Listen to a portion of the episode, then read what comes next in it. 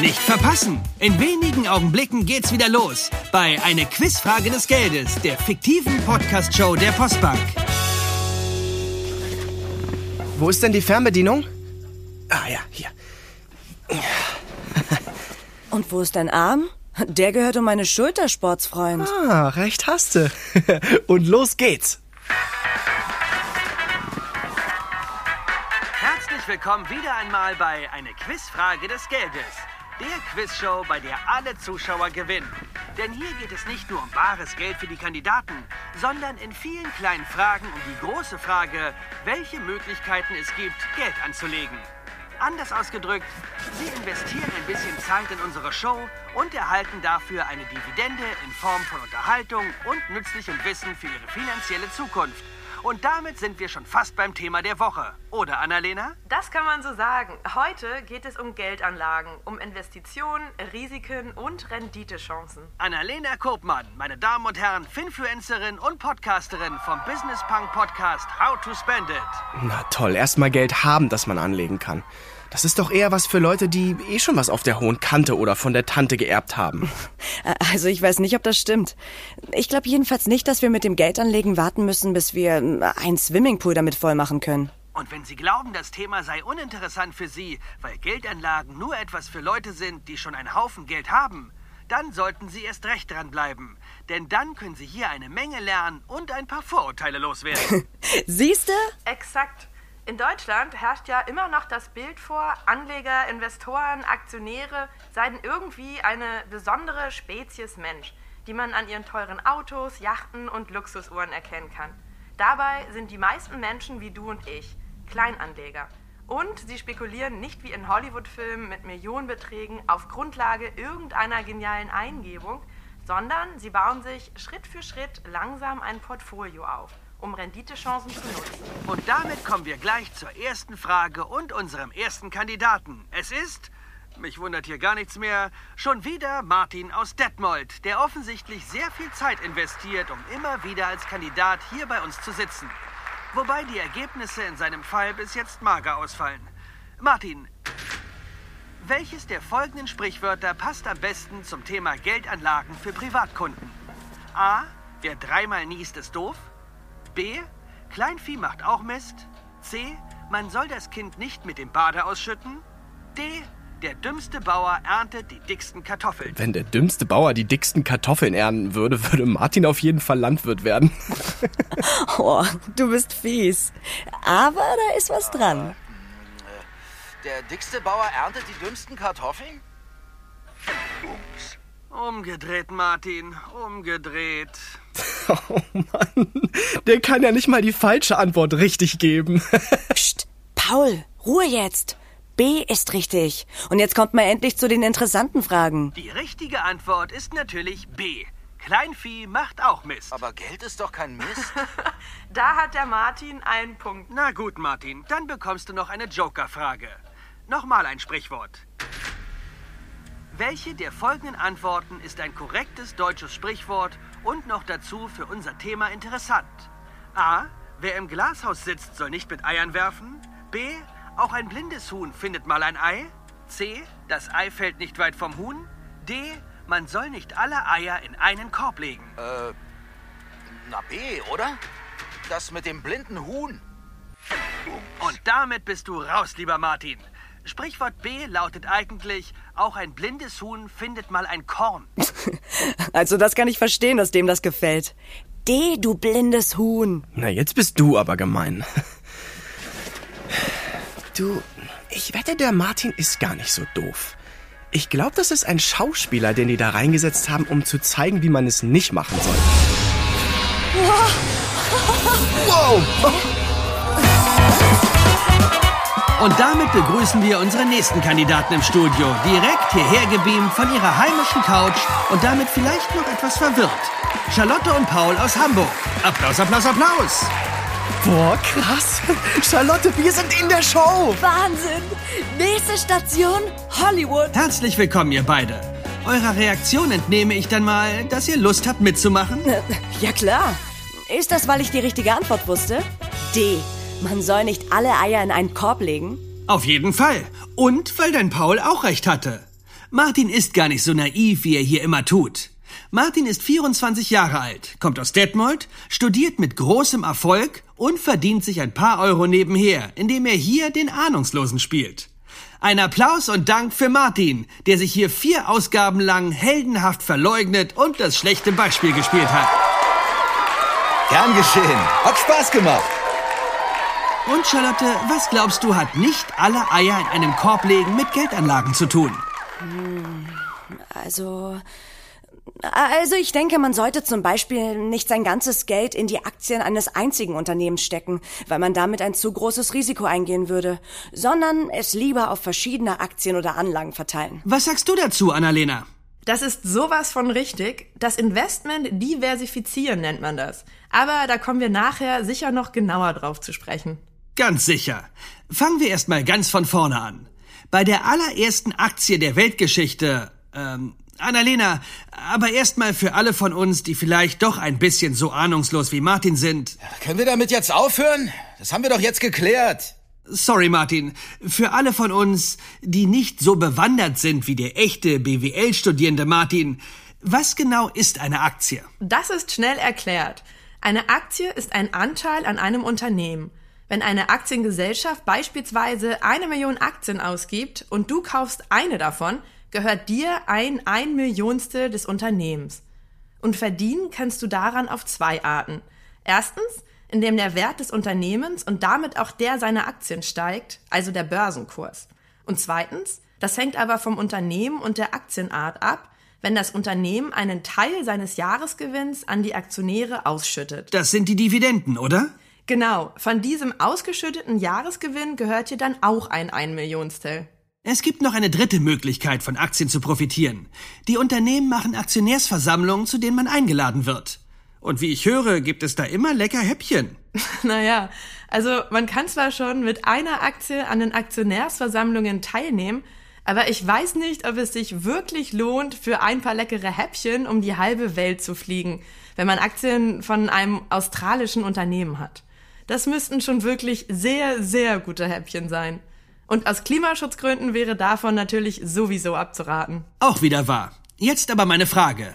Die allerersten urkundlich verbürgten Aktien der Welt waren Anteile an einer Kupfermine an der schwedischen Stadt Falun. Wann wurden diese Anteile verkauft bzw. ausgegeben? A. Im Laufe des 9. Jahrhunderts? B. Am 16.06.1288? C. Im ersten Halbjahr 1396? Oder D. Im Laufe des Dreißigjährigen Krieges? Woher sollen wir denn das? B. Boah, das ist richtig.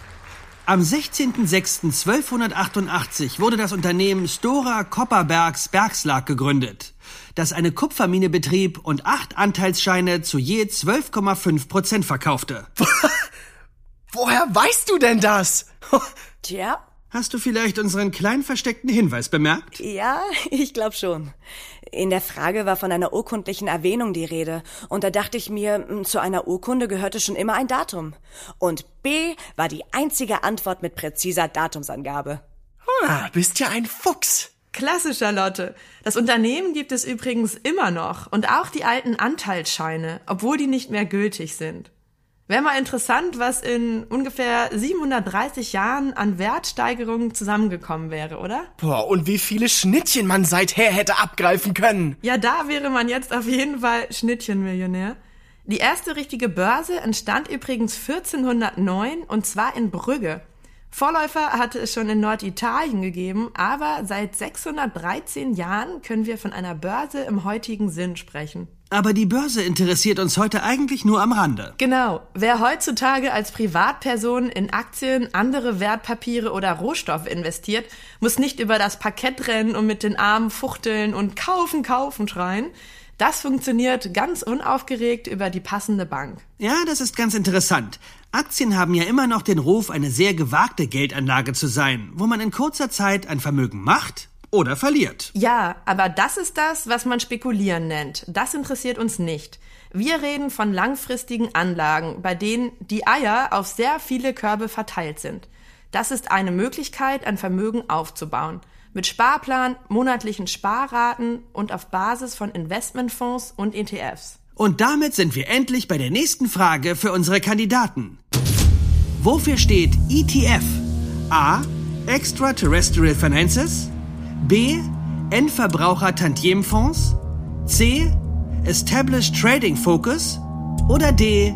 Exchange Traded Fund? Paul würde wahrscheinlich A. Die außerirdischen Finanzen am besten finden. ja, auf jeden. Aber ich bin mir ziemlich sicher, dass die richtige Antwort D ist. Ist es, ist es. ETF steht für Exchange Traded Fund. Und was das ist, kann uns am besten Annalena erklären. Klar, ein ETF oder auch englisch ETF, wie ihr wollt, ist ein börsengehandelter Indexfonds.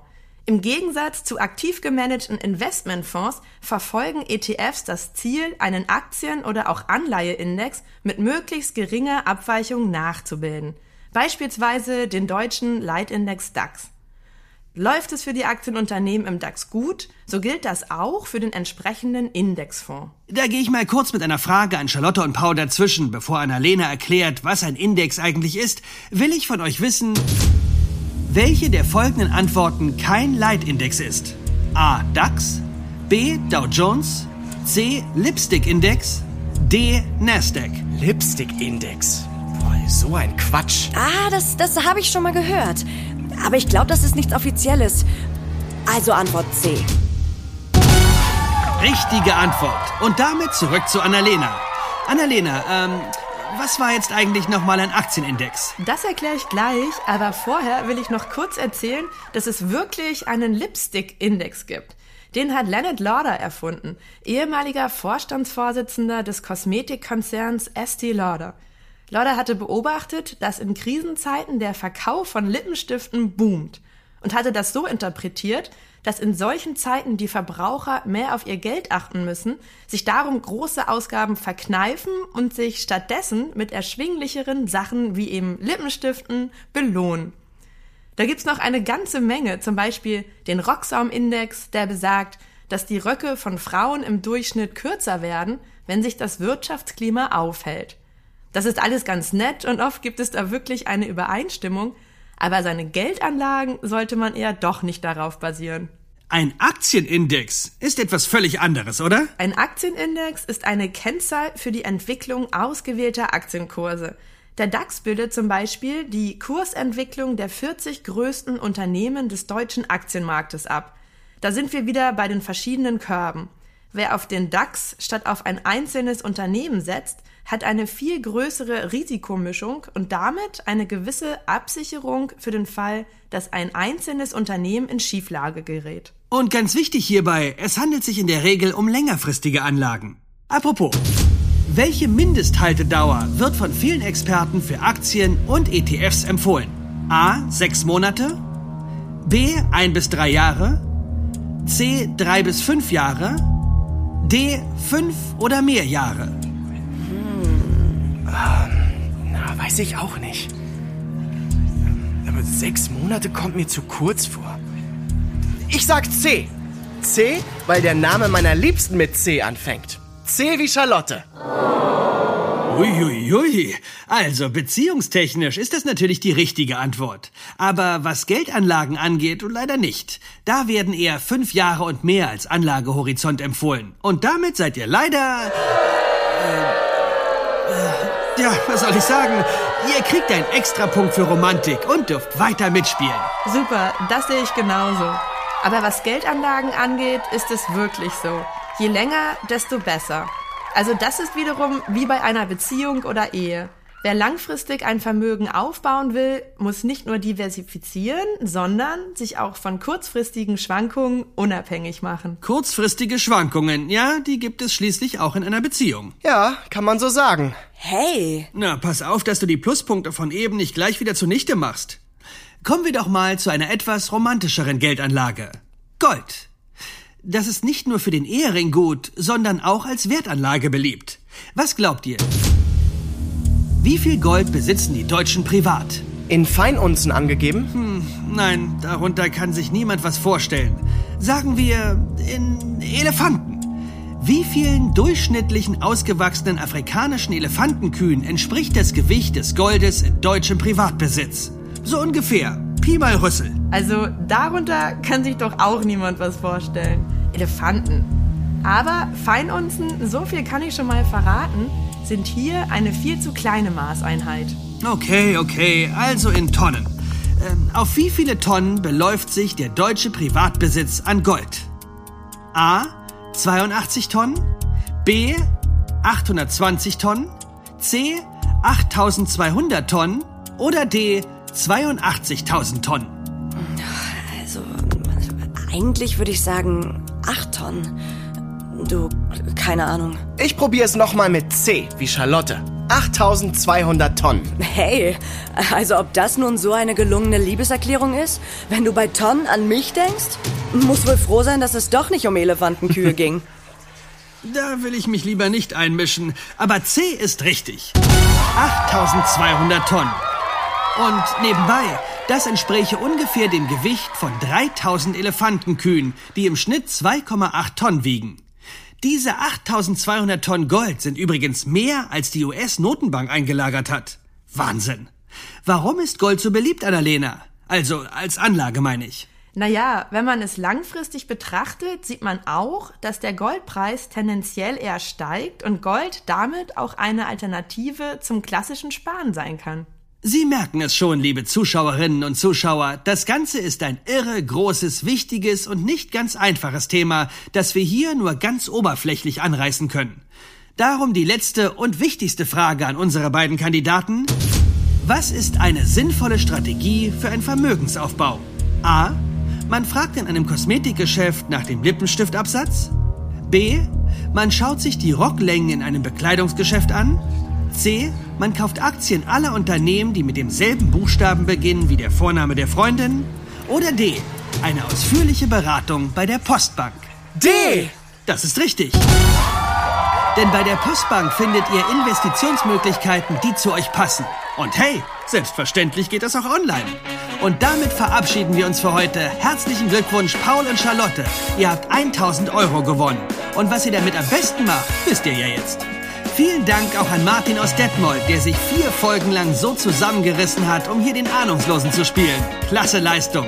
Denn dummstellen ist so viel schwieriger als dumm sein. War eine schöne Herausforderung. Danke. Und natürlich ein super duper extra Dank und Applaus an Annalena Kopmann vom How to Spend It Podcast.